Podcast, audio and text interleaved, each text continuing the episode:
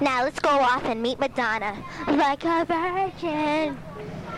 Something's coming out. Something's coming out.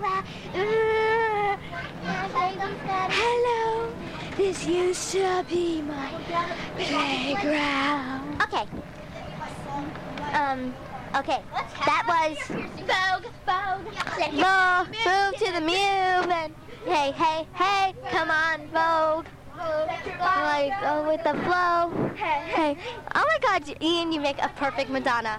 Okay, we're having a Madonna contest. Okay, we're gonna do a modeling a Madonna contest, and whoever is the best Madonna wins. Okay, Alon, you are the first Madonna. You have to act as Madonna. Yeah. My baby's got a secret. Something's coming over. Okay. All right. This used to be my playground. This used to be my childhood dream. Okay, Jamie, you're the judge. Which was the better Madonna? What was the better Madonna, Airhead? Come on, Jamie. Let's hear me. Which one? Oh, Brian. Which one was the better Madonna? Okay, Madonna number one. Do it again. Something's coming over. Something's coming over. Okay, Ian. I hate this. All right. Okay. Something's coming over. Okay, Ian. This used to be my playground. Ian is the new Madonna. Thank you. Now we have a girl. Okay, Ian, what is your comments? Well, I really don't have much, but okay, that's enough. Because I do is show my boobs all day.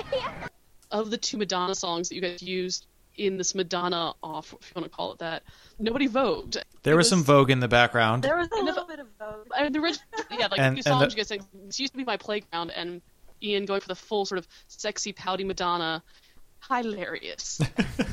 I can envision Ian being like the perfect Madonna.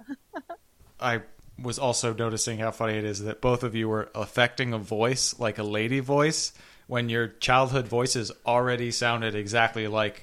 it's hard to tell the difference between you guys and Corinne on the microphone, so that you're like affecting and trying to make your voice more feminine is totally unnecessary. Yeah. And hilarious now, but just so weird in retrospect. Well, for me, I just went with exactly what came to mind immediately. I just went with my gut reaction. Like I have mentioned before on the podcast how at the time there was very clear Madonna hits from her most recent album, and that song was Secret, which is by and large not one of her better known songs because Bedtime Stories was not one of her better known albums. That being said, I remember that song.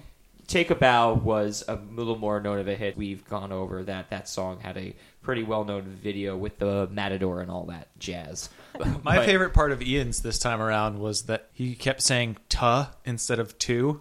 I really don't think Madonna sang it that way.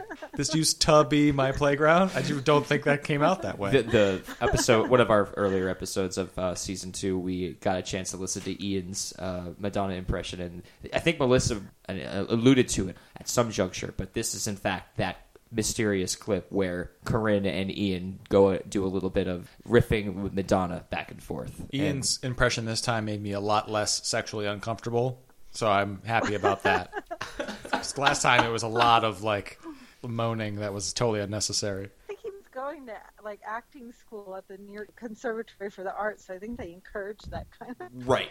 Mm. And I think you could even hear it in the audio that there was definitely some physicality to the impressions that didn't translate into the recording. Oh, if only. And wait, well, could you hear it, or did it not translate? Well, which one? I think that it didn't necessarily translate in the best light.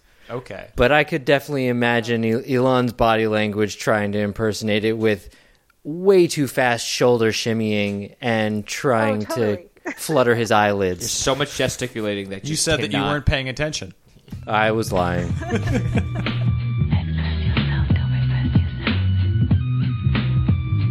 Lostandrewound.com